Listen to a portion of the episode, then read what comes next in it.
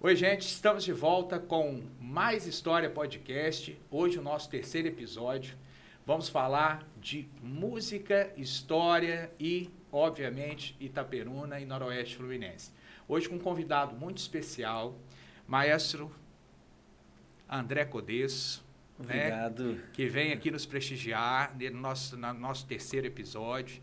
E eu quero, André, aqui agradecer os telespectadores que têm deixado mensagens muito interessantes no nosso canal, Bacana. sugerindo pautas e a música que está entre elas. E quero né, é, pedir que realmente as pessoas deixem lá a, a sugestão de pauta para o nosso conteúdo aqui do Mais História. Quem ainda não nos segue, pode seguir lá no Mais História Podcast. Nós estamos no YouTube, nós estamos no Spotify e também no Apple Podcast. E além do nosso Instagram, arroba né? Mais história pode. Legal, vou seguir lá também. Mas é um prazer ter aqui, André. É, falar do seu nome é uma alegria, todo mundo fica né, bem satisfeito com, com a sua trajetória e com tudo que você faz e continua fazendo né, pelo nome de Itaperuna, ligado aí à música. E eu né, já começo aí para te passar a palavra.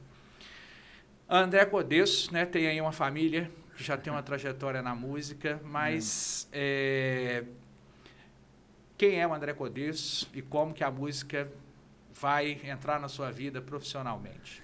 Bom, em primeiro lugar, queria agradecer tá, a oportunidade, Anísio, é, também dar boa tarde, boa noite ou bom dia aos, telespect... aos ouvintes, né? E também espectadores, seja onde, quando, como né, eles estiverem. É, e dizer assim que essa é uma iniciativa incrível, né? Assim, eu estava pensando esses dias sobre isso, né?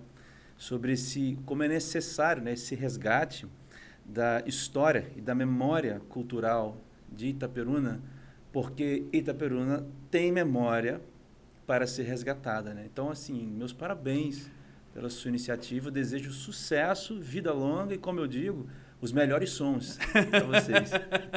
e que sejam muitos sons, né? Que sejam muitos. E, e essa iniciativa, André, realmente aí completando sua fala, é esse o nosso desejo, levar para pessoas que né, têm Itaperuna no coração, muitos itaperunenses que estão fora, uhum. que podem nos assistir no mundo inteiro.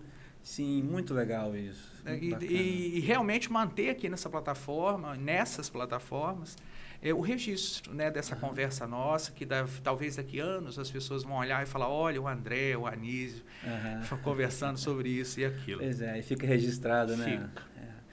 Bom, mas é, você perguntou, né, quem é o André e tal. Bom, eu venho de uma família de músicos. É, hoje eu tenho 41 anos, mas é, comecei a estudar música com a minha mãe, né, através da minha mãe, aos 5, 6, né, 7 anos eu, as minhas irmãs, meus primos, né, todos nós fomos envolvidos assim com esse estudo musical desde muito cedo, né? Bom, a gente antigamente existia a, Quinta Peru no Conservatório Brasileiro de Música, que era se representava na, na cidade a partir de um convênio.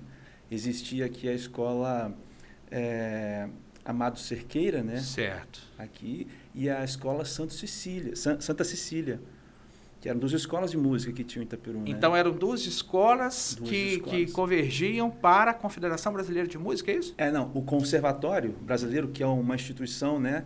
Ele tinha convênio com a Santa Cecília. Entendi. E aí as pessoas chamavam a, a Santa Cecília de conservatório, mas é a Escola de Música Santa Cecília, que, por sinal, é a padroeira né, dos músicos, né? E, e, tinha essa outra escola. É, com o tempo, a, somente a, a, só a escola Santa Cecília continuou né, os seus trabalhos. E aí eu comecei ali. Então, naquela época, as pessoas estudavam paralelamente ao colégio, à escola. Então, você estava, por exemplo, na quinta série antiga, né, hoje sexto ano, você também estava na música lá no sexto ano. Então, daí quando você se formava no, no nível é, de segundo grau, você se formava também como técnico em música. Poxa, como isso faz falta, né? Hoje faz. nós estamos aí discutindo esse novo ensino médio é. e não tem muito Exatamente. pauta musical em é, questão. Esse, esse, é um problema, né? A gente lá, é, eu tenho, sou professor no IF e a gente discute essa questão do ensino da música, né? Como a lei ainda ela não é, ela não é clara em algumas coisas, porque não torna a música obrigatória. Ela, ela torna um componente de, um, de uma disciplina que é artes, que pode ter outras coisas ou não, e aí existe um problema com a formação, enfim, mas esse é um outro papo. Né? É. Né? mas, é, então daí eu estudei, né? Depois disso, minha família toda chegou até esse, esse ponto, assim, né? De fazer o curso técnico. Só que eu queria mais, então eu fui fazer a graduação é, em composição, fui embora, fui para o Rio. Depois da graduação eu é, fiz também um, um, pouco, metade do curso, né? De, da graduação em regência, fiz, completei em composição, fiz também música sacra, é, voltei, depois fiz o mestrado lá na FRJ, e aí depois fui para o doutorado, também no FRJ. Aí nesse tempo do doutorado, tentei uma bolsa, né? ganhei uma bolsa Fulbright, que é uma associação é, americana que dá bolsas em, a países assim mais pobres, né? menos desenvolvidos. Então, é, fiquei um ano fazendo lá o sanduíche, né? doutorado de sanduíche, voltei e defendi em 2019 então, você ficou um ano nos Estados Unidos, Fiquei. se aprimorando no doutoramento é. com música. É, na Louisiana State University. Nossa, é. que interessante. E, e, André, o que, que você estudou ou o que, que você levou de proposta para o doutorado Sim. lá nos Estados Unidos? Porque eles são bastante rigorosos com essa seleção né, de candidatos. São, são muito rigorosos, são muito rigorosos. Bom, a, a minha pesquisa, Anísio, ela... É, é, eu tenho uma pergunta né, assim, sobre o que é o tempo e o espaço em música. Então, eu tenho uma proposta matemática que, assim, é, a partir de certas ferramentas que eu criei, eu consigo observar a música a partir de outro gráfico que não seja a partitura. Opa, isso aí já vai para física quântica até, né?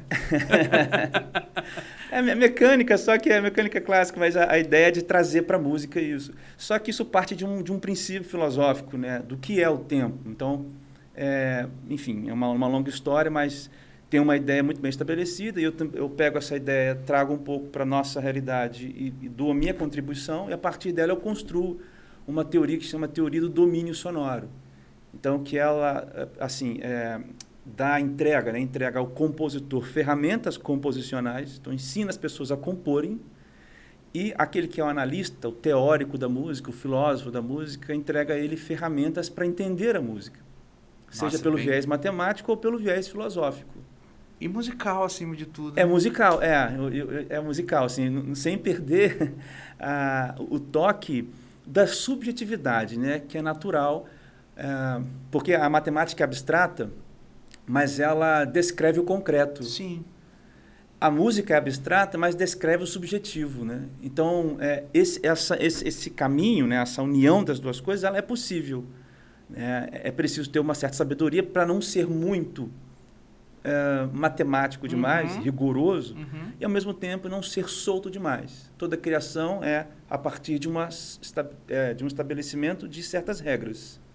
Né? E a linguagem musical, André, é uma linguagem matemática? Ou eu estou enganado? Não, é.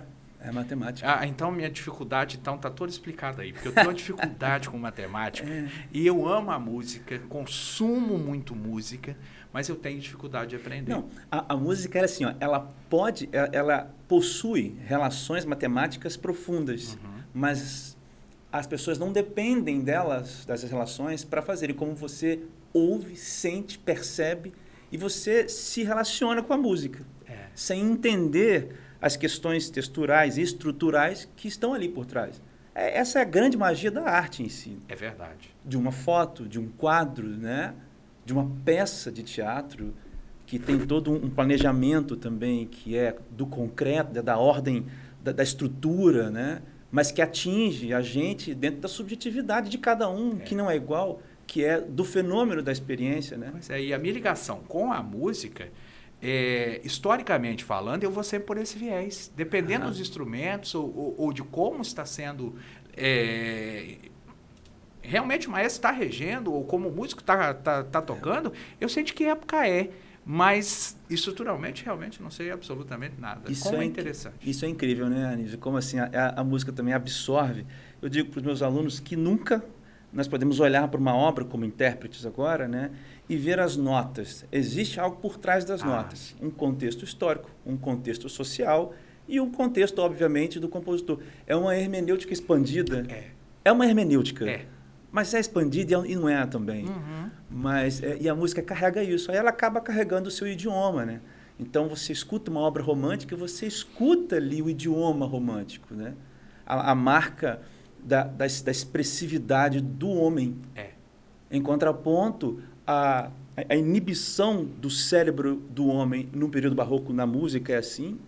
Né? Então, então, então você consegue perceber, e já, já no Renascimento, que é antes, você vê é, é, o, a, a, potência cerebral humana sendo colocada né? na música, né? Na música. E é. o Barroco tentando e, e, diminuir isso para evidenciar o divino, o transcendental, o divino. Enfim, a ideia do gênio né? no, no, no romântico, a, a, quebra disso tudo aí no, no século passado, no, no período moderno, pós-moderno também. Então, é interessante demais, né? A música é uma linguagem que, que é universal, né? A matemática também. Pois é. E aí eu admiro muito essa parte que você é, estuda e se aprofunda, que é pensar essa ligação filosofia, matemática, arte, uhum. música, né? É. Que é está acima de tudo. E nessa questão musical, André, lá no seu doutoramento, a, a sua tese então vai construir ou mostrar essas ligações do que é tempo? Isso a, a, a, a música dentro da ideia de tempo. O tempo dentro da música. O tempo dentro da música. É. E, e, e, e, o que, que você apresenta aí no final, dando spoiler da sua tese. Te, já está publicada? Já. Não, já está publicada no meu site. Certo. E na academia.edu, mas ainda não virou livro nem nada. Preciso fazer uma série de correções e transformar isso numa linguagem mais, uma linguagem menos acadêmica mais acessível. Né? Ah, por favor, nós precisamos de, de, de, de ver essa discussão aí. Porque, porque é, uma, é uma dificuldade, né, Anísio? Você é. que está na academia também sabe que a gente, às vezes, escreve muito academicamente e falta essa volta, né? Porque a, a, gente faz as coisas para a sociedade. Exatamente. Para nós, os pares, né? Ok, mas só para os pares. Depois vamos traduzir isso. É, a sociedade tem que consumir. Mas então você perguntou, eu vou dar só um pequeno spoiler. É, a, a, ideia básica é a seguinte, de que existe um tempo... É, bom, existe um físico que chama Lee Smolin. Esse físico ele é americano, mas mora no Canadá. Ele é chefe né, do Perimeter, Perimeter Institute, no Canadá. E ele tem um livro que chama Time Reborn. Né? Olha. O renascimento do tempo. Então, a grande questão na física e na filosofia da ciência, que trata do tempo, é se o tempo é real ou não. Então, basicamente, ele diz o seguinte: olha, o tempo que não pode ser cronometrado, esse tempo ele existe, mas ele. ele é subjetivo. Ele é subjetivo. Mas existe uma temporalidade que a gente consegue modelar matematicamente. E é esse tempo que nos interessa. Então, não há como modelar um tempo que é, e entender um tempo que ultrapassa os limites da modelagem matemática. Então ele vai dar um nome para isso, ele vai discutir inclusive com um filósofo brasileiro, que é o Roberto Mangabeira. Nossa, mas Roberto Mangabeira Ung é fenomenal. Isso. Eles escreveram um livro, me falhou aqui a memória no, no nome do livro, eles, e o livro é, é fantástico. Mas já estou anotando aqui, porque eu leio muito Roberto Mangabeira Ung, é. mas esse aí eu não conheço. É, ele escreve junto com Liz Moore, é de 2015 esse livro, me falhou aqui agora o nome do livro. É um livro em inglês também. E, e, ressalva, né, André? Eu acho que hoje, dos intelectuais vivos brasileiros, é. Roberto Mangabeira Unger tá, é. tá numa, numa linha da curva bem acima, né? Muito acima. Ele foi ministro nos governos Lula, lá nos no início, nos primeiros primeiros governos. Depois eu acho Desenvolvimento, que né? É. Isso, isso. E, e, eu não sei se foi no governo Dilma, não lembro, mas ele chegou... É, salvo engano, foi no primeiro é. governo Lula. E, e, ele discute com, com o Liz Morin, só, só uma, um parênteses, é, essa ideia da evolução, porque essa ideia da evolução está ligada à, à, questão da seta do tempo, da segunda lei da termodinâmica e tal. E ele discute com, com o Smolin isso dentro, no âmbito da biologia. Então é lindo. Olha bem. O que eles constroem. É super complexo, mas é lindo. Assim. O livro do Smolin é mais para o público. É um, é um cientista que sai desse universo mas, enfim, então tem esse, esse tempo, né? E aí eu digo que o tempo da música é esse tempo que pode ser modelado. Então, se esse tempo ele é modelado, quer dizer, o tempo da partitura, o tempo musical da partitura, que é onde a gente lê, é um tempo modelável. Então, eu posso modelar esse tempo. Agora, a, o tempo da, da, da percepção da música, pessoas dizem, não, ele é também da ordem do, do infinito. Do, não, mas ele é também, porque eu só não sei como modelá-lo, porque existe um limite para a consciência também. Nossa, que interessante. Uma consciência, não, a minha consciência não é compartilhada com a sua. Não. Então, a percepção que eu posso ter daquele tempo musical é que está na, na partitura não pode é. ser medido ou modulado de uma única forma, é isso? Não, é que é o seguinte, o Bergson, né, o, o famoso filósofo, é, ele diz o seguinte, ele diz que fazer memória é fazer tempo. É. Então, ele é o grande opositor do Einstein, né? nesse sentido filosófico. Né?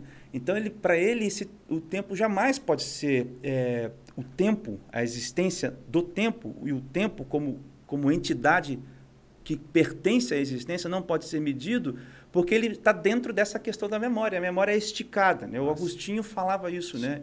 É o, é o distentio, não sei se... Distentio. E, e, a ideia da, de que a memória é um contínuo. É um contínuo, mas a minha memória é um contínuo dentro da minha experiência. Exato. A minha experiência é finita. Então, a minha ideia é que, mesmo para aplicações cognitivas, quanto aplicações composicionais, analíticas, o tempo musical ele é um tempo finito, ele é um tempo que pode ser modelado. O tempo de todas as coisas, esse é o tempo não acessível. O tempo que passa em mim e passa em você. Essa é uma outra história. É. Mas o tempo da música, não. Então, assim, é, o tempo musical, né? Eu chamo isso de tempo sonoro. É basicamente isso. Aí, a partir disso, eu desenvolvo uma série de, de coisas lá que... Mas isso é completamente interessante, André. E aí, é, olha como a, as coisas vão convergindo no tempo e na história.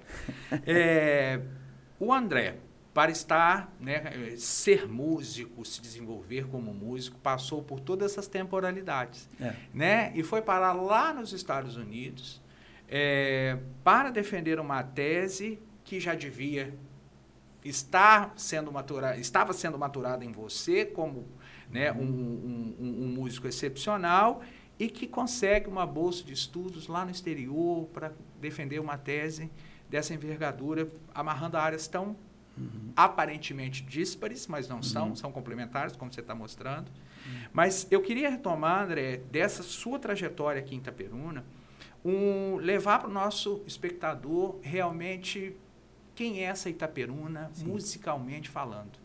Porque ah. nós estamos aí é, no limiar do 2023, né? estamos aí findando o ano de 2022. E não é a primeira vez, segunda vez, terceira vez. Toda vez que a gente vai para a história itaperunense, nós vemos a música ali o tempo todo. Uhum. Desde os primeiros grupos musicais, lá no final do século XIX, ou uhum. anterior a isso, porque os registros também podem falhar a própria a nossa ligação umbilical e administrativa e política com o campus, que também é um berço uhum. musical uhum. excepcional aí no, no, uhum. no, na segunda metade do Império Brasileiro e vai se destacar. Mas isso chega até nós, né, uhum. até os itaperunenses, chega até o Noroeste Fluminense com muita ênfase.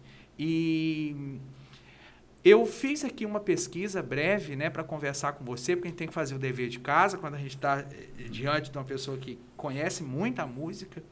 E eu encontrei os primeiros registros históricos falando sobre grupos musicais aqui em Itaperuna, nem falando ainda numa banda ou numa orquestra em si, que tava, tem a ver com política. Que uhum. eram dois grupos que foram formados ainda no governo do Floriano Peixoto, com todas as controvérsias da renúncia do uhum. Deodoro da Fonseca, ali no iníciozinho da República, pró e contra Floriano.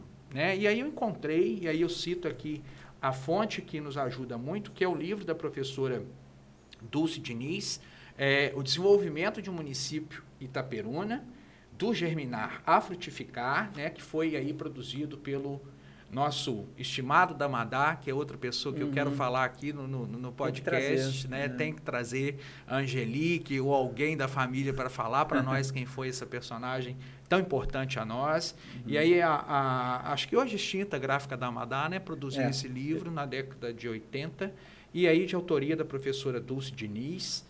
É, e ela traz esse registro de que os primeiros são de 1893. Um chamado, deixa eu pegar minha colinha aqui, é, a banda musical Firme União, que uhum. era a contra o, o, o, Floriano Peixoto, que era vice do Deodoro, ter assumido uhum. a, como o presidente da República. A, a, em tese, a Constituição de 1891 dizia que, que tinha que ter uma nova eleição, uhum. mas ele assume. E aí, é, a Quinta Perona foi criada, então, a Firme União que era é, contra o governo, a firme união em relação a Deodoro, que a Constituição tinha que ser mantida. Olha como a uhum. história vai dando loopings, né? A constitucionalidade ou a inconstitucionalidade dos atos. E era liderado pelo Major Alfredo Joaquim de Oliveira. Esse nome lhe é sonoro, já, já veio alguma Major? vez. Major Alfredo Joaquim de Oliveira. Não.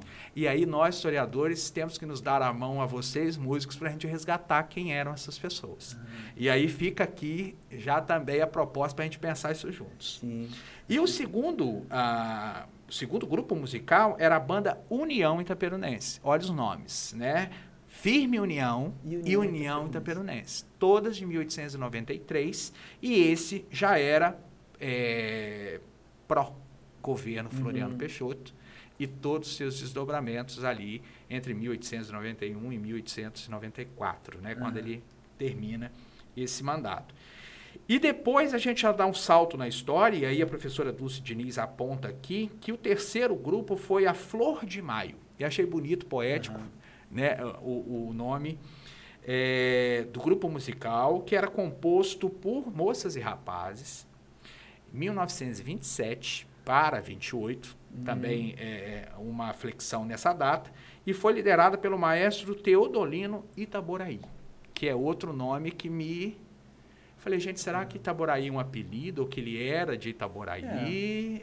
Me causou, mas nós vamos pesquisar quem eram essas pessoas. Uhum. E aí, já mais perto de nós, é 1927, e também depois vem um quarto grupo chamado Operários Itaperunenses. Esse e é aí, esse é dirigido pelo professor Peri. Esse eu já ouvi. Aí.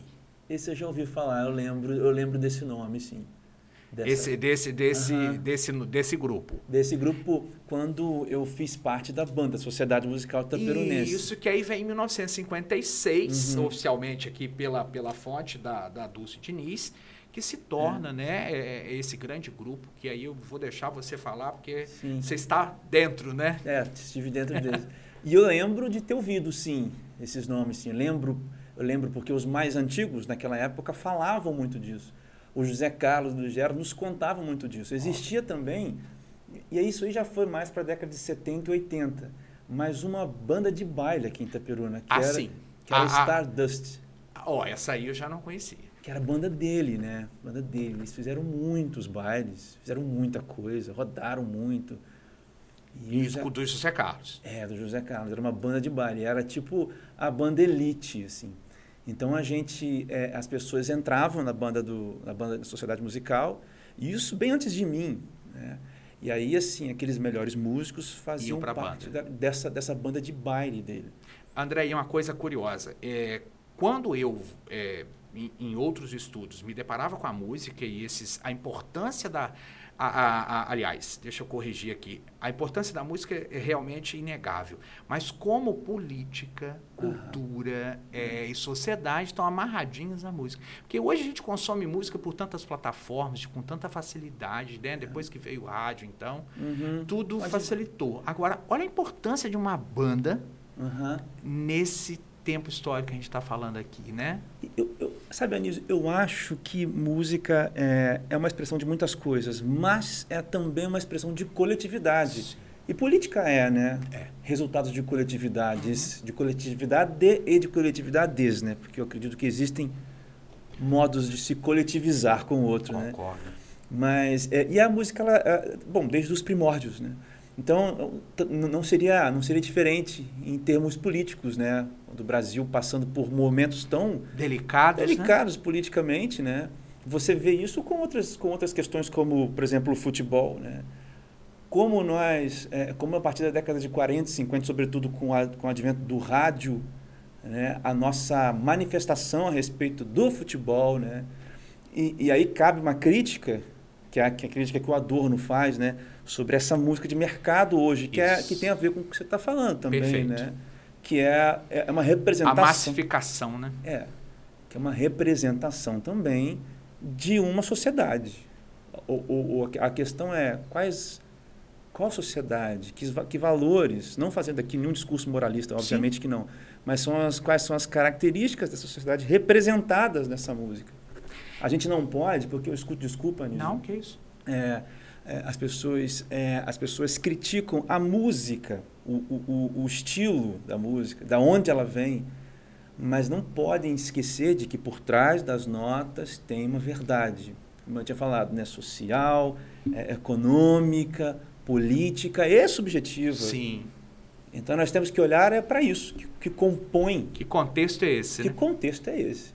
E, e, e, a gente vê na história de Itaperuna, é, por esse registro né, do Terra da Promissão, que está aqui, e nós abrimos esse, esse projeto aqui falando da importância de, desse, desse livro, e nós vamos retomá-lo, então nós vamos precisar reexaminar quem são essas pessoas Sim, e incrível. fazer jus a elas, né, que estão aqui citadas, e o trabalho da professora Dulce, que também é primoroso, porque vai fazer esse resgate. Agora, aí, cabe a nós confirmarmos ou não, né? E aí, eu não conhecia esse livro. É esse é um, aqui? É, é, é, um capítulo sobre, sobre as bandas? Ela... É, ela vai fazer um trabalho que era muito típico da década de 80, tipo um inventário. Ah sobre o que tinha na cidade naquele momento. Então ela faz é, muito tipo das ciências sociais, uhum. é tipo um catálogo. Olha, aí tem sobre o carnaval, sobre as serestas, sobre a política, sobre a economia, sobre. Gente, que então é isso. muito legal. É, hoje a gente ainda encontra alguns exemplares com o seu Carlos da Casa da Cultura. Sei. Ele sei. resgatou muito desses materiais e eu consegui o meu com ele. Te recomendo ter. Com porque certeza. não existe mais. Uhum, vou falar então ela vai fazer um resgate, porque depois do Terra da Promissão é a obra que vai de novo resgatar a história de Itaperuné, de Itaperuna e dos Itaperunés. Olha que tem um, um registro físico, né. Tem. Olha só. Tem, que é um desdobramento mais atual do que foi o Terra da Promissão em 56. E que nós relançamos o primeiro livro da história de Itaperuna, que é o álbum do município de Itaperuna de 1910, que foi o precursor que, de tudo. Que incrível! Que foi feito por um músico. Ah! É. O, o, o doutor Leopoldo Muilaerte Júnior uhum. era filho de um músico belga que migrou para Campos em meados do século XIX e ele tinha 11 filhos, o Leopoldo, pai. Uhum. E entre eles, esse veio para Itaperuna, advogado e músico, uhum. e escreve o álbum do município de Itaperuna de 1910. Então, as fotos que você conhece de Itaperuna com a estação, uhum. aquela Itaperuna antiga, é, desse livro. é do álbum. Então, a gente conseguiu relançá-lo agora, em 2021, com o patrocínio da Câmara Municipal, né, com o trabalho aqui da Zion Studios, que tratou as fotos digitalmente, uhum. porque só tínhamos quatro originais e incompletos. Até eu encontrar um.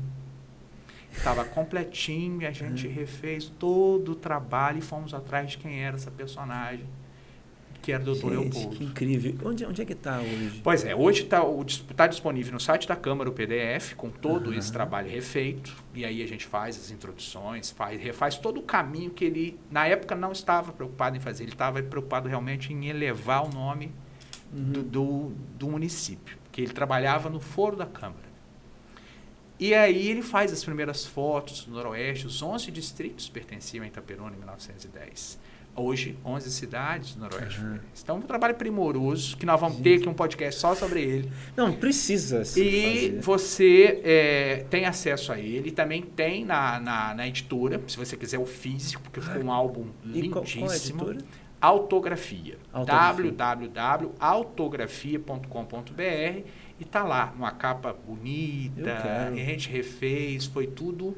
E assim, é um registro que deu base para todos os outros historiadores que vieram depois. E ele não era historiador, era músico, mas apaixonado pela cultura e ele queria entender o que era a Itaperuna que ele estava pisando. E Uau. aí ele vai registrar.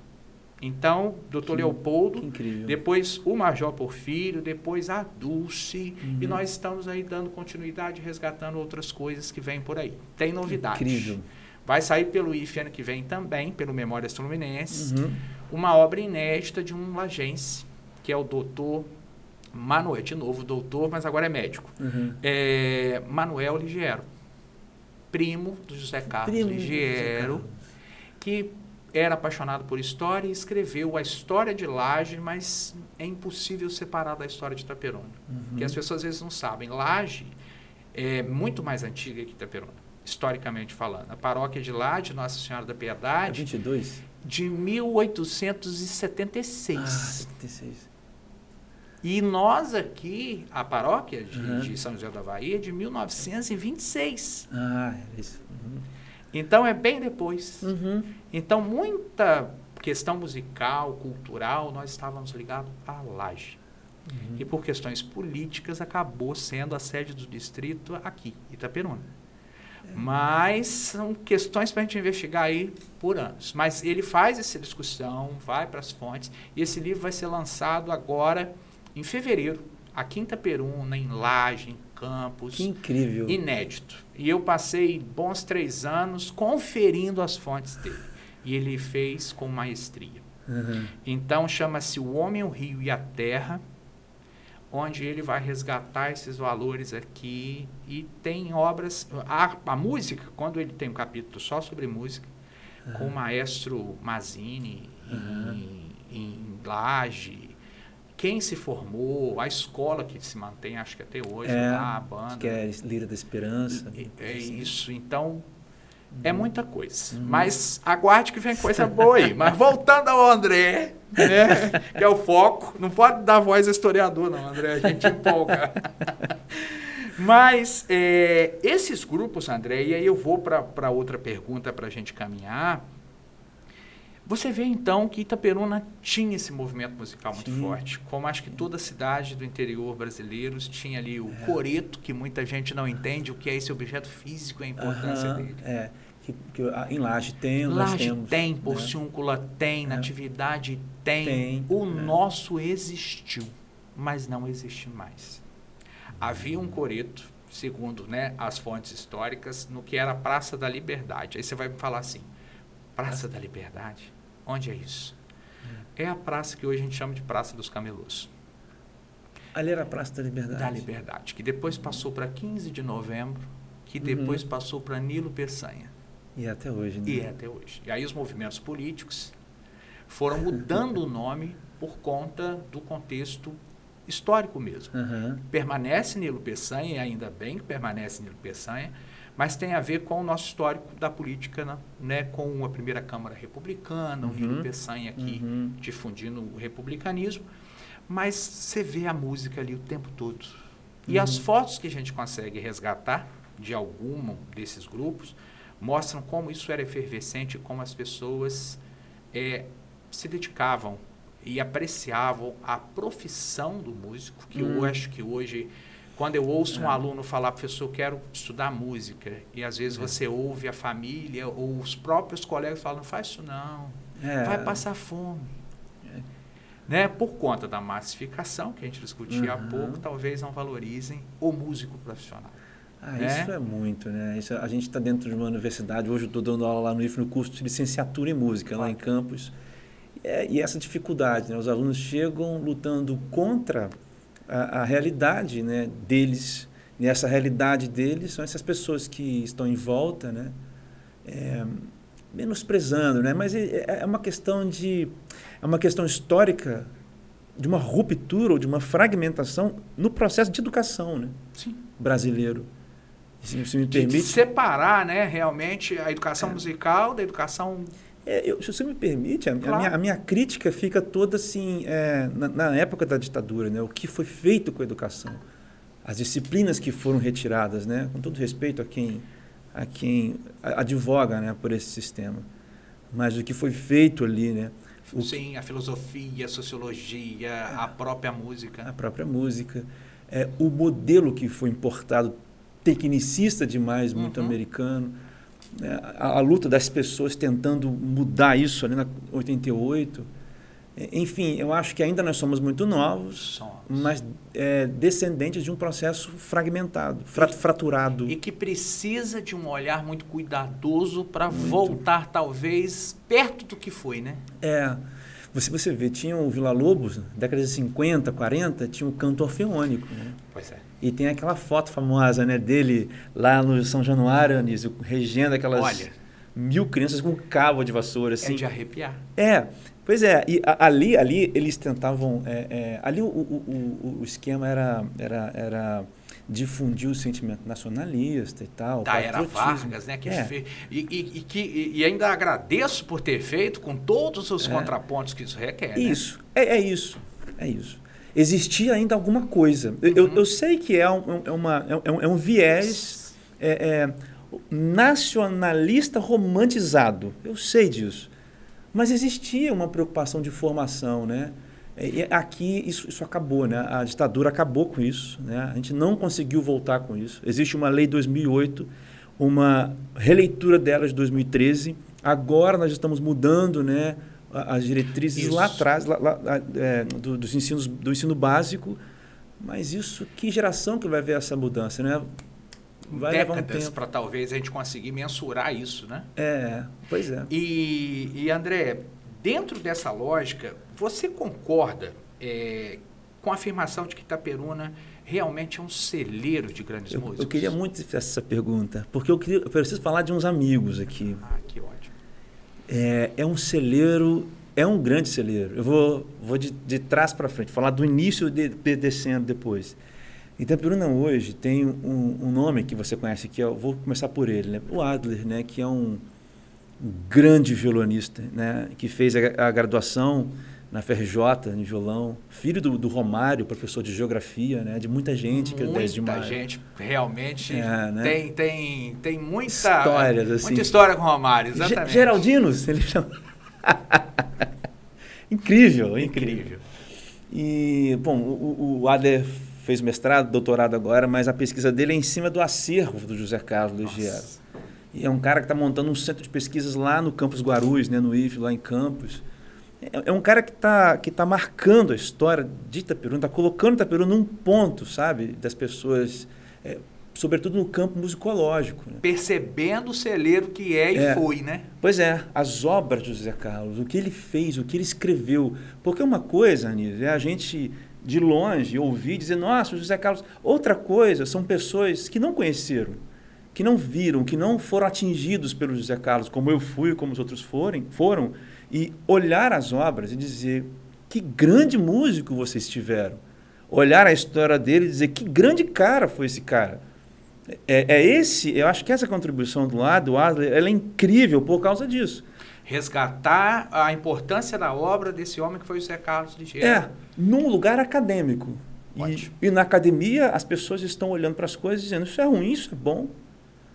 Né? E, e existe uma, uma, uma, uma, positividade, um resultado positivo né? dessa da pesquisa do Adler, no sentido de que o José Carlos foi um grande compositor, um Olha. grande maestro, um cara que, na minha opinião, é, nós não soubemos, o Itaperuna, né? não soube valorizar né? Mas eu vou continuar. Nós temos uma pianista aqui que se chama Milena, Milena Almenara. Né? A Milena ela estudou aqui, tem a minha idade, e foi embora, fez mestrado também, grande pianista. Hoje mora em Brasília. Né? É, nós temos um pianista aqui hoje que mora.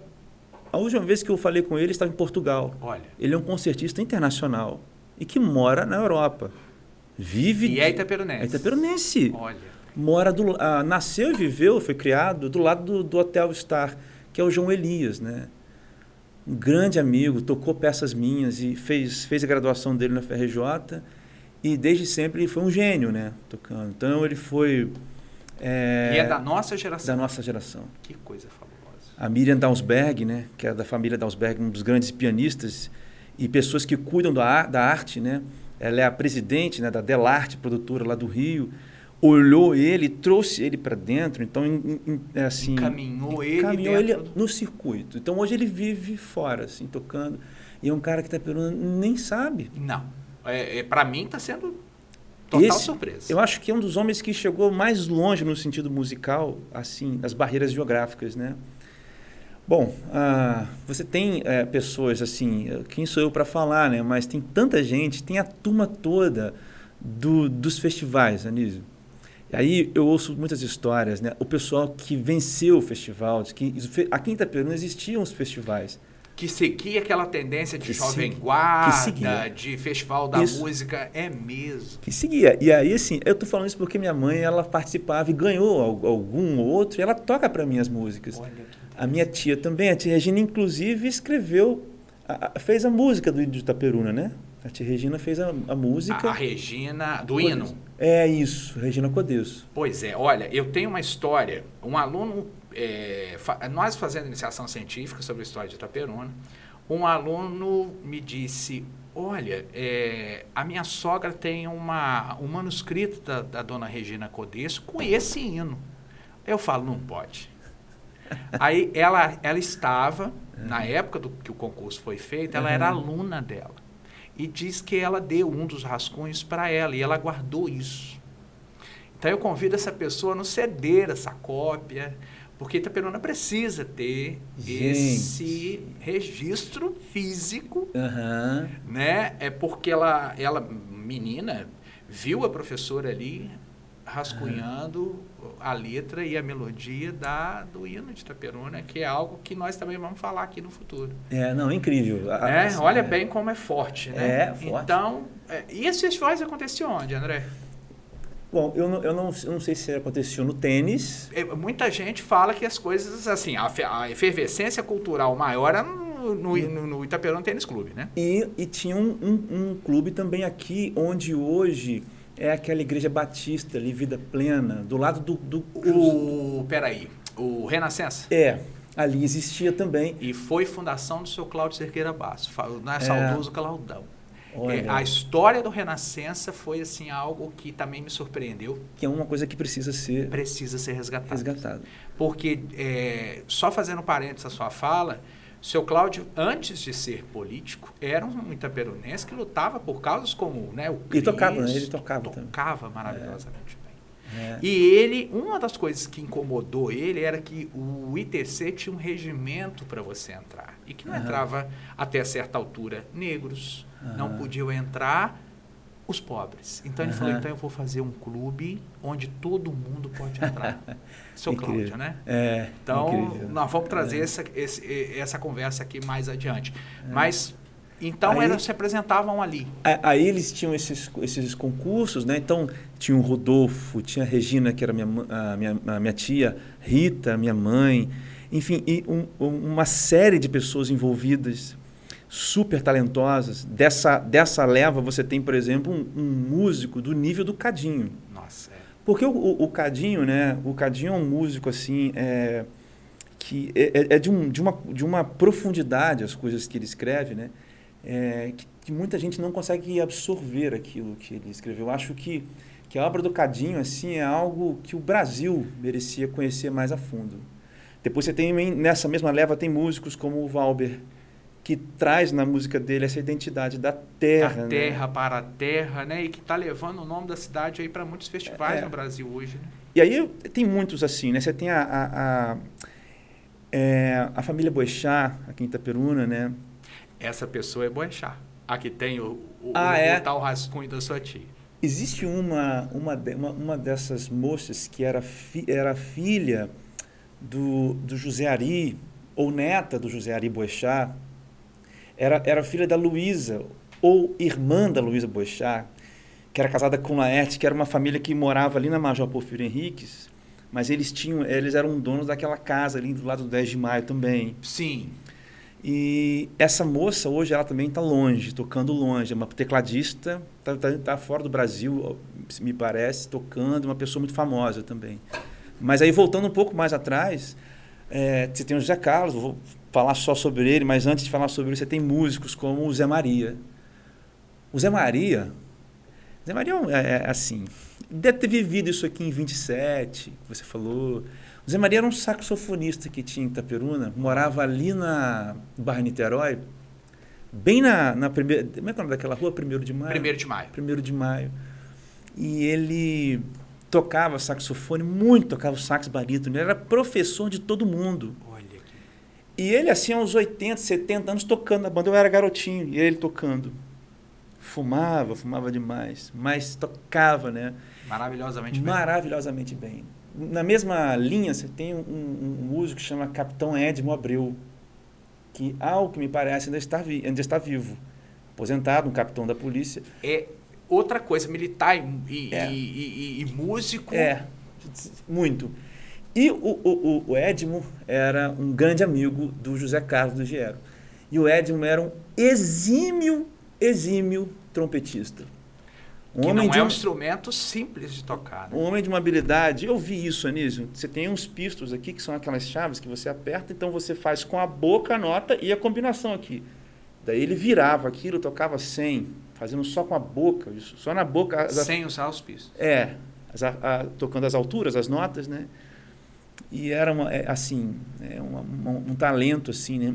Fora da curva. Dessa, dessa banda para passar para o Zé Carlos, o último, o último exemplo aqui, existe uma família de pessoas que foi, foi educada musicalmente pelo José Carlos, que é o Paulo, o Sandro, que é o, chamam Paulinho, né, que toca teclado, o Sandro, o Alexandro, que chama Espirro, né, que também é policial hoje, são todos irmãos, que são músicos fenomenais. Fenomenais. E que vieram dessa associação musical. Que estudaram ali. Esse, uh, se não me falha a memória, isso não estou enganado, hoje é um deles que é o líder da, da banda, da Associação Musical Taperunense, né? Sociedade Musical Taperunense. Isso. Né? E é, seria uma boa chamar, porque também eles vão contar histórias assim da banda. Né? Mas aí vem o José Carlos. Né? Bom, a minha história com o José Carlos ela é, é, longa, porque assim, eu fui aluno dele desde. Eu, eu toquei na banda desde os sete anos, clarineta e saxofone. E a gente ficava um tempo antes de entrar para a banda. Mas eu logo, eu gostava muito daquele negócio. Então, a sua preferência é sopro ou, ou não, não, existe? É não, piano. Ah, é piano. Eu deixei, eu tive que parar. Entendi. Porque eu tive que me dedicar a outras coisas. Mas é, eu lembro que eu ia para as aulas, minha mãe me levava, né? Aquela coisa, era uma educação muito formal. Né? Sim, muito rígida. Rigoroso, e ele, aparentemente, era muito formal. É, mas a gente não tinha acesso a ele ainda, Nísio. Eu era muito novo. Então eu tinha acesso aos alunos dele, né, digamos, que davam as aulas. Estava iniciando vocês. É. Até que chega o dia que, ele, que eles dizem, você pode tocar na banda. E os ensaios eram domingo de manhã. E que idade você tinha, você lembra? Eu tinha nove, dez anos. Muito novo.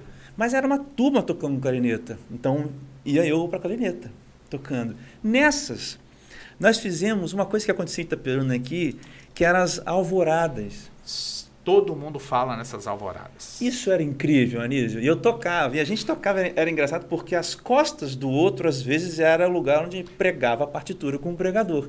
Pregador de roupa. De roupa. Ou então tinha um acessório. Andando. Andando. Um acessório no próprio instrumento, e a gente colocava ali as partituras, e aquilo era, acontecia no, a, no alvorecer, ou então acontecia também na passagem do Natal. Então, essa época que a gente está gravando aqui, que nós estamos perto do Natal. É, era 24 para 25. Que legal. E no 10 de maio também? No 10 de maio. Não, fora as datas de comemorações cívicas. Mas isso, isso era de uma, de uma importância para a gente, porque eram horas tocando a mesma música. E andando. Marchando. E tocando. Mas numa felicidade, numa alegria. Isso pela cidade toda? Pela cidade. A gente, a gente fazia Aí eu, eu, me lembro que a gente parava em algumas casas. Algumas pessoas mais, que já digamos, mais importantes da sociedade. Da sociedade que recebiam vocês para. Já esperavam. Para tomar uma água, para tomar um lanche. Não, não. não Nem nós, isso tinha? Nós, não, nós parávamos na janela, virávamos, tocávamos, as pessoas batiam palma. Batiam palma e a gente continuava. Gente, isso é Era, é coisa do, do, do Brasil Império. É, e, e é uma tradição que tinha aqui, é, digamos, 90 e 92, 90, 91. Por que que se perdeu, né, André? Pois é, aconteceu alguma coisa ali na banda, e aí eu não, eu não sou pessoa para falar, porque é uma questão administrativa, em Perfeito. que as coisas foram é, é, é, decaindo, assim. Mas aí eu, eu, eu fiquei, assim, fascinado com aquilo. Como que José Carlos escrevia? Como é que funcionava? Então, você imagina uma criança de que, nove anos. Que, que ficava soltando foguete, a ver como é que o foguete funcionava, abria videogame para ligar fio com fio, cozinhava medalha para ver se virava outra coisa. Minha mãe sofreu. Acho que as nossas. É. Naquele, naquele ambiente, Anísio, ali vendo os instrumentos funcionando, cara. As coisas funcionavam. Aquele toca um som, aquele toca outro, aquele toca, desculpa, toca outro, as coisas funcionam, né? E, e isso era incrível, né? E, a, e aí começou a minha paixão por composição. Eu quero ser um compositor talvez se espelhando no que nele, o, dele, né? essa regência e essa liderança na dele. música que ele fazia, naquilo que ele fazia acontecer ali, porque a gente tocava os dobrados que ele escrevia, ele compunha muito, mas ele compunha Compunha muito, Anísio, mas era um negócio assim de vou compor. Sentava e fazia. À mão. É. Aí eu, eu, naquela história do conservatório, aí eu fui ficando mais velho um pouco e ele dava aula pelos últimos anos. É, já foi nos meus três últimos anos. Eu fui aluno dele de harmonia. E eu perguntei se ele não podia me ajudar a compor. E desenvolvi com ele uma amizade. Então acabava, eu, eu lembro disso com uma saudade, Anísio, porque a, a, a, gente tinha aula de harmonia. O Zé Carlos foi uma pessoa muito importante para mim. Acabavam as aulas de harmonia, ele tinha um caderno onde ele escrevia as composições dele, e ele era flautista né, também. Ele falava assim: Eu vou trazer para você e eu toco esse piano, vê se está certo. Vai tocando junto comigo, vê se está funcionando. E eu, eu tocava piano, então, a gente, depois das aulas, eu sentava no piano, ia pra tocando. tocar o que ele tinha composto naquele caderno. É. Aí ele, nos temas, ele. Peraí, peraí. Aí ele dava uma xingada, falava alguma coisa lá que ele era engraçadíssimo. Troca essa nota, troca essa nota. Aí trocava, trocava, eu tocava, passava ali com ele. Eu chegava antes e saía depois. Talvez mais rico do que a própria aula acadêmica em si, né? Exatamente. O Zé Carlos. A vivência. A vivência. E a gente chegava antes da aula, tirava a maçã dele, cortava e começava a me contar história. Fala sobre história da música. Falando sobre música serial, que é um negócio complexo. E, e, e, do jeito dele, me explicando isso, isso, isso, contando da vida dele, por que e como ele escolheu, né, que ele teve que fazer uma decisão na vida. Ele podia ter ido embora, ele, ele me falou isso. Eu fico me perguntando isso. Eu falo um gênio como esse. Porque, porque ele quis ficar. Ah. Ele, ele, me, ele falava isso. Ele falava que fez uma opção, porque eu perguntava, por que, que você não foi ou ficou aqui e tal. A gente conversava isso. Ele dizia que foi uma opção dele, escolheu ficar em Itaperuna, quis ficar em Itaperuna. E aí eu acho que foram nascendo os filhos, e as oportunidades para ele foram surgindo, porque na época, quando ele era, ele era bem novo, né, ele trabalhava muito Sim. e tocava muito, e depois ele teve a banda, além da sociedade musical, essa banda de baile e bandas de baile. O José Carlos era um grande trombonista, né? Também. Também, e flautista, tocava muito bem flauta e trombone. Então a gente foi desenvolvendo essa amizade. Há coisas, histórias, por exemplo, nós fomos tocar uma vez na Rádio MEC, lá no Rio. Nossa. A banda foi gravar. Eu lembro dessa viagem. E, e, e, o microfone ficou debaixo do meu, da minha clarineta. E eu não toquei uma nota nisso. Porque o José Carlos falou, não pode errar. Imagina, né? Na Rádio MEC, que eu acho que no Brasil é a grande referência, de, é um é, palco, literalmente, né? É para qualquer músico. Aquele lugar é maravilhoso, né? Eu não, eu não, ainda era Roquete Pinto, né? Mentira. Eu, eu não sei se eu não sei se ainda se teve uma reforma, mas era ali, lá da Central, perto da Central do Brasil. Ainda na estrutura antiga do que era é, a Rádio Mac. É. é hoje está mais digitalizada, está mais né, é, adequada ao tempo, mas é. imagino que quer estar ali como músico e com José Carlos regendo, a, a, banda de Itaperuna ali tocando. Eu não toquei uma nota fingindo. Que ano foi isso, você lembra? Ah, 91, 92. Nossa, você é menino então ainda. Menino, nessa época, né, de menino. Gente, imagina, você... De, de, banda. Antes, que quando eu fui estudar com ele harmonia, eu já tinha saído da banda. Porque os meus pais é, achavam que estava atrapalhando muito a igreja, porque a igreja era domingo de manhã, né? E aí, ah, uma outra experiência, nós tocamos havia muito, isso foi incrível, Anísio, havia muito concursos de banda. Uhum. Isso, isso, isso, dá, um, isso dá um, um livro. Aqui tinha, né? Aqui tinha muito. E essa banda daqui de Itaperuna, ela ganhava as coisas. Ela simplesmente ganhava. Isso está nos registros da professora Dulce. É. Tem, uma, tem vários é, registros de prêmios nacionais e regionais com a banda de Itaperuna. Ele sempre, é, e aí eu, eu estive num que era que foi na sala Cecília Meirelles. Olha. Imagina uma criança na tocar Lapa. na sala, na Lapa, o capitão Hélio Abreu fazendo o solo da Garota de Ipanema no trompete. Uau! Na sala Cecília Meirelles. É. Só que ele tinha bebido um pouco. Mas solou muito bem. Olha. Mas eu lembro da cena, eu fecho os olhos, eu, eu virei para trás para ver. Perfeitamente. Porque ele abriu um pouco mais a camisa assim, ó. Não fechou direitinho, ah. que a gente tinha um uniformezinho, né? Abriu, pegou o trompete e Bem improvisou. boêmio como o ambiente Bem requer. Boêmio. E o público foi a loucura. Então, essas assim, são algumas histórias que eu vivi com a banda. Né? Além de muitas viagens por aqui. Encontros, encontros de banda, que existiam Uhum. encontros, e existiam também os concursos de banda. Eu lembro de encontro de banda em Laje, em Porciúncula, em Natividade, aqui. Aqui, e esses concursos, um dos palcos era também o Salesiano, lá em Niterói. O Salesiano tem uma sala com, com- com muitos troféus, porque a, a banda do Salesiano também é muito boa, né?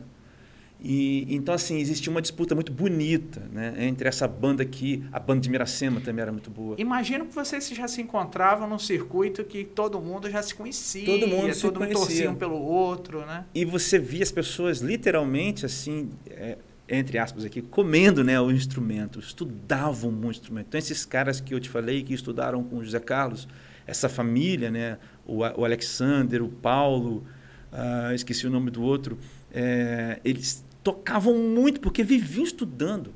Eram pessoas que tocavam demais, e tocam, né? Mas tocavam muito. Então, é, é, aí depois eu tive essa experiência com o Zé Carlos como professor.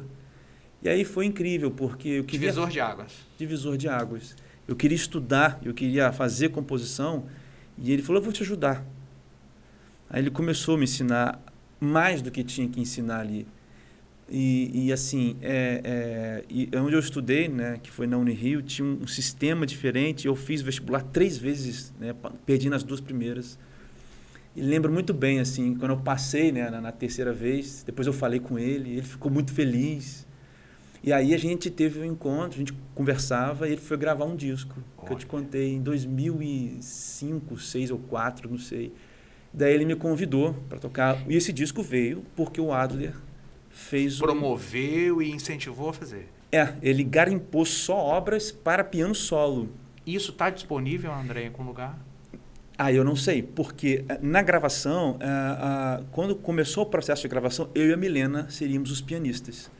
Eu, eu estive envolvido com algum projeto na faculdade, naquele momento, em que eu falei, Zé Carlos, vou ter que esperar um pouco, porque ele tinha um tempo para gravar, acho que a Milena gravou tudo. Certo. Mas ele fez uma música que chama-se Baiãozinho. E essa música nunca mais saiu da minha cabeça. E aí Porque a você já estava estudando para tocar. é. E aí eu regi a orquestra aqui de Itapiruna há muito tempo, né? E aonde quer que eu vou toco essa música, eu fiz um arranjo para essa música, para a orquestra tocar, que é um tema que você... Eu não trouxe nada, mas é um tema que você ia ficar um negócio de doido, assim. E aí nós fizemos um concerto na Unig, agora já foi em 2012, do- é, é, não, 2015, 14, ele ainda estava vivo, né? Ele estava vivo. E ele ouviu. Foi em 2014, foi no Itapuã. Foi na Unig, não foi no Itapuã. Eu lembro desse concerto. A dona Luíde, que era secretária de ação social. Eu né? lembro desse concerto. Ele estava e eu falei, José Carlos, isso aqui é o Baiãozinho, Aí ele remeteu a Ele- que ele- baiãozinho? Ele se Aham. emocionou. que é o tempo depois eu fui falar com ele, ele estava já na cadeira de rodas, Sim. estava bem debilitado. Eu ia à casa dele, né? Fui algumas vezes na casa dele, conversava com ele. E depois ele se mudou, né? No Foi final no ele Niterói, né? É, mas assim, foi uma vivência incrível. É o grande nome musical, agora, depois dessas voltas, respondendo a sua pergunta, acho que é o grande nome que nós temos. Nós não temos só, né? Temos outros. É importante olhar para ele e para os outros. Mas José Carlos, ele, ele, essa decisão dele, a gente precisava retribuir. Sim. Sim. Essa decisão dele, como o Adler está fazendo, né? De não só garimpar, mas nós músicos gravarmos a obra Olha, José a- Carlos. e aí, gente, fica o convite para os colegas. É. Uma biografia, um, É. um resgate nosso para ele, que eu acho que ele ficaria. Acho que faz mais jus à, à importância dele para Itaperuna. E É. a região, né? Porque todos vão reverenciá-lo como um Todos. grande músico. É, né? ele foi o grande, foi, foi, foi a pessoa, foi a, o, o, eu não diria o pontapé inicial, mas foi quem escolheu desbravar esse território, a música no nosso território. Foi ele quem escolheu fazer E isso. escolheu ficar aqui. Escolheu ficar. Né? Olha você dizendo que os nossos grandes músicos hoje estão estão indo para outros lugares que valorizam, Aham. né? remuneram, Isso, isso. né? que realmente te dão condições de você continuar vivendo da profissão para a profissão. Aham. Porque eu acredito que seja uma grande dificuldade É. hoje para quem está na música, né? Você, é, você tem dois, dois nichos assim, Anísio. Você ou vai ser instrumentista, né? ou você vai para a academia. Né? Dentro da academia é pesquisa, é ser professor. Eu, eu me alinho mais à proposta da academia, que eu gosto de pensar sobre. Mas as pessoas que tocam, as pessoas têm a ideia de que o músico é alguém que toca. Uhum. ou que canta. É, no senso comum é o que a gente pensa. E, a- e ainda é esse que toca na música popular, na música dita popular. A música é música, né? E aí, é claro, né, é igual jogador de futebol, você tem muita gente tocando, para uma pessoa despontar, fazer sucesso, isso é uma outra, outra história. Mas existe, sim, é, uma, uma grande parte de músicos que se, se dedicam só à carreira é, da performance e que estão muito bem vivendo no Brasil também. Sei, certamente. Agora, é, essa é uma São questão... poucos, né? São poucos, mas é uma questão também de. de, de- o, o, o Vinícius de Moraes dizia, nem muita gente diz isso, né? O talento é a menor parte, né? O esforço é a maior parte de tudo. E, e esse esforço, nesse esforço está embutido também uma herança. Eu não gosto muito disso, mas uma herança histórica. Então, assim, é muito difícil para o músico que vai começar a estudar aos 18 anos. Tem que ser muito anterior, né? Então é um pouco injusto quando a gente diz, olha, você vai. Não é, não é bem assim, né? É, ele não teve oportunidade antes, né?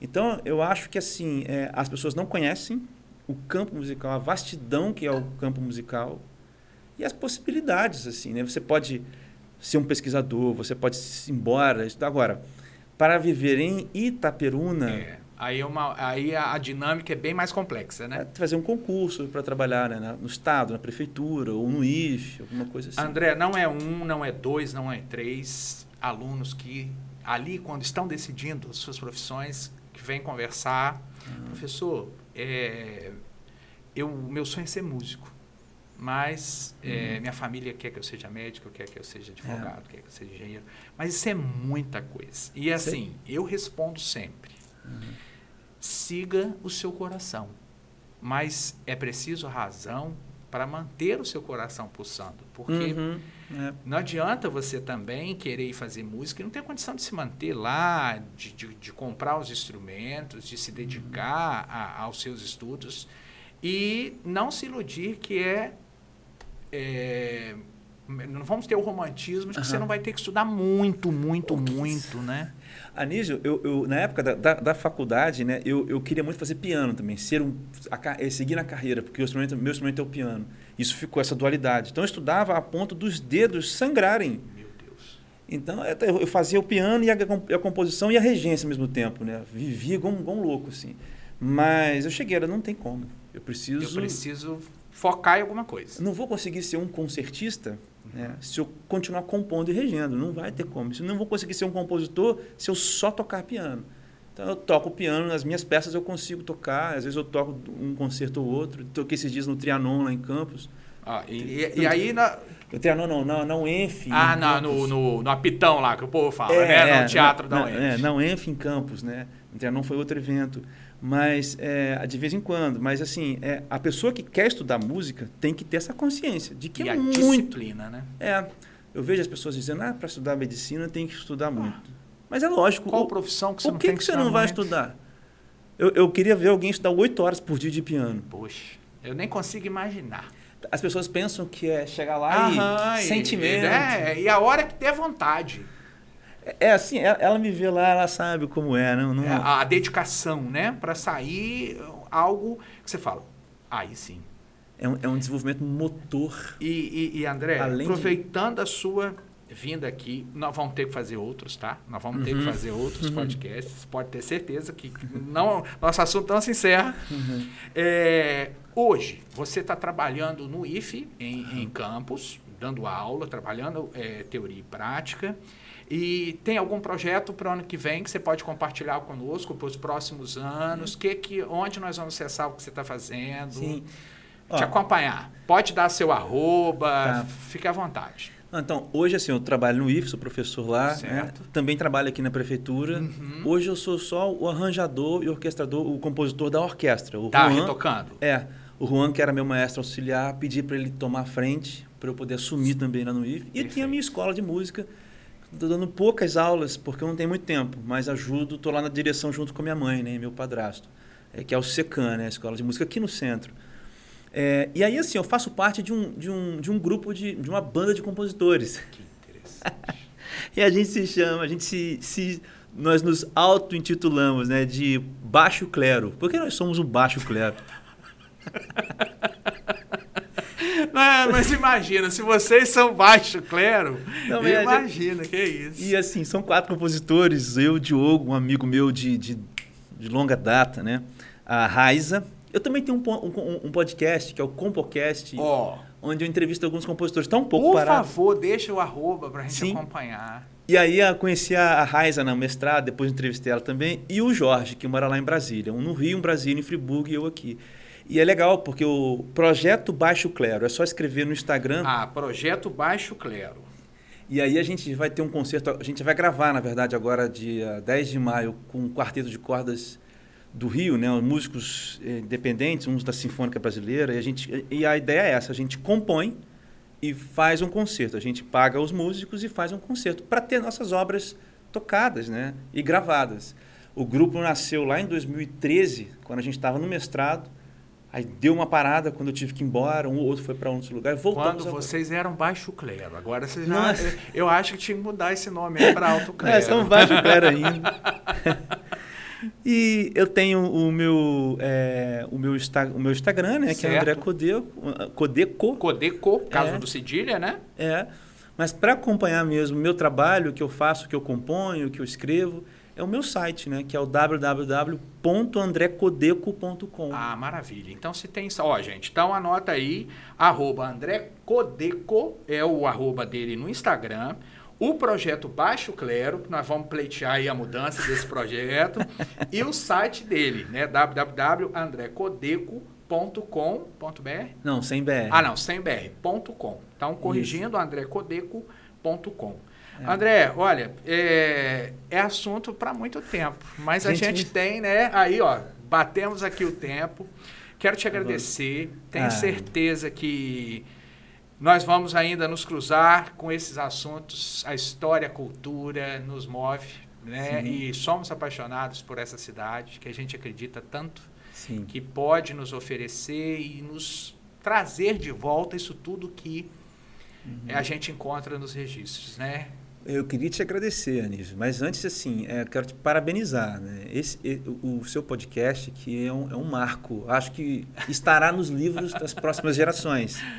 E te agradecer também por você dar essa oportunidade né, e trabalhar para isso, né, de que esses nomes, sejam, seja na arte, seja na administração pública, não sei, nomes que fizeram Itaperuna, né, esse trabalho precisa e eu, eu, assim fico muito feliz. Eu desejo a você muito sucesso mesmo, muito, muito sucesso mesmo. E se você precisar de mim, estou aqui disposto, disponível. E, te, e, já te dá ideia, chama essas pessoas, né? O Adler. Já anotei tudo. Já, a, a Adler, vou, vou atrás do capitão Edmo, vou atrás dessas pessoas, ah. porque eu acho que realmente nós temos que é, devolver é. o que realmente Itaperuna nos proporcionou e nos proporciona Sim. com talentos como você, como as pessoas que têm passado por aqui, tem sido realmente uma experiência enorme para mim, porque eu só aprendo com vocês, ainda conheço todo esse mundo. Esse caderno sai daqui cheio de outras pautas e cheio de bacana, outras né, ideias para a gente dar continuidade. É, e, e, sem falar, né, Anísio, assim, que o, que o José Carlos, só um pequeno, um pequeno parênteses, é, ele tocou muitas pessoas. Ele foi assim uma pessoa é, importante na vida de muita gente. Se eu pudesse, é, um dia eu compus uma obra. Isso aqui é bem rápido e eu não consegui chegar até o final da obra nisso. Foi minha primeira composição para dois violões. Eu tinha 15 anos. Nossa. E eu não consegui chegar no final da obra porque não deu certo, deu tudo errado. Mas depois eu disse para mim, eu vou conseguir compor, eu vou. E eu mostrei para o José Carlos e ele me apontou onde existiam os erros, o que, que eu poderia fazer e foi e, me acompanhando. E tudo se encaixou. E foi acompanhando. Então é, era uma pessoa assim. Né? Eu acho que ele, ele, ele é uma pessoa muito importante para muita gente. E aí existem pérolas enterradas nessas histórias é, na vida de muita gente. Então eu, eu, tenho um carinho muito grande, né? Tudo que eu puder homenagear o Zé Carlos, eu sempre o farei. E acho que a gente precisa reconhecer mais. É. Né? É, dar essa visibilidade ao trabalho dele, que é inegável. Outra coisa que eu sou apaixonado por ele, as fotografias. As fotografias. Eu acho que esse lado artístico dele, da fotografia. É incrível, né? É, precisa ser. Precisa. Precisa trabalhar para publicar isso, precisa dar o crédito que ele Tem tanto merece. prêmio, né? O golfinho, golfinho de ouro. Exato. É. Porque é, é, é, espetacular de uma Itaperuna que ninguém é. conhece mais. É. E que ele fez questão de registrar. Eu vou dizer, mas agora com mínimo clero agora, tá? Que eu estou diante de você. Ah, para. eu, eu tenho um Instagram que é o Retratografista. O Retratografista. O Retratografista. eu gosto muito de, de fotos, Anísio, mas eu não tenho uma máquina tão boa. A minha não é tão legal assim.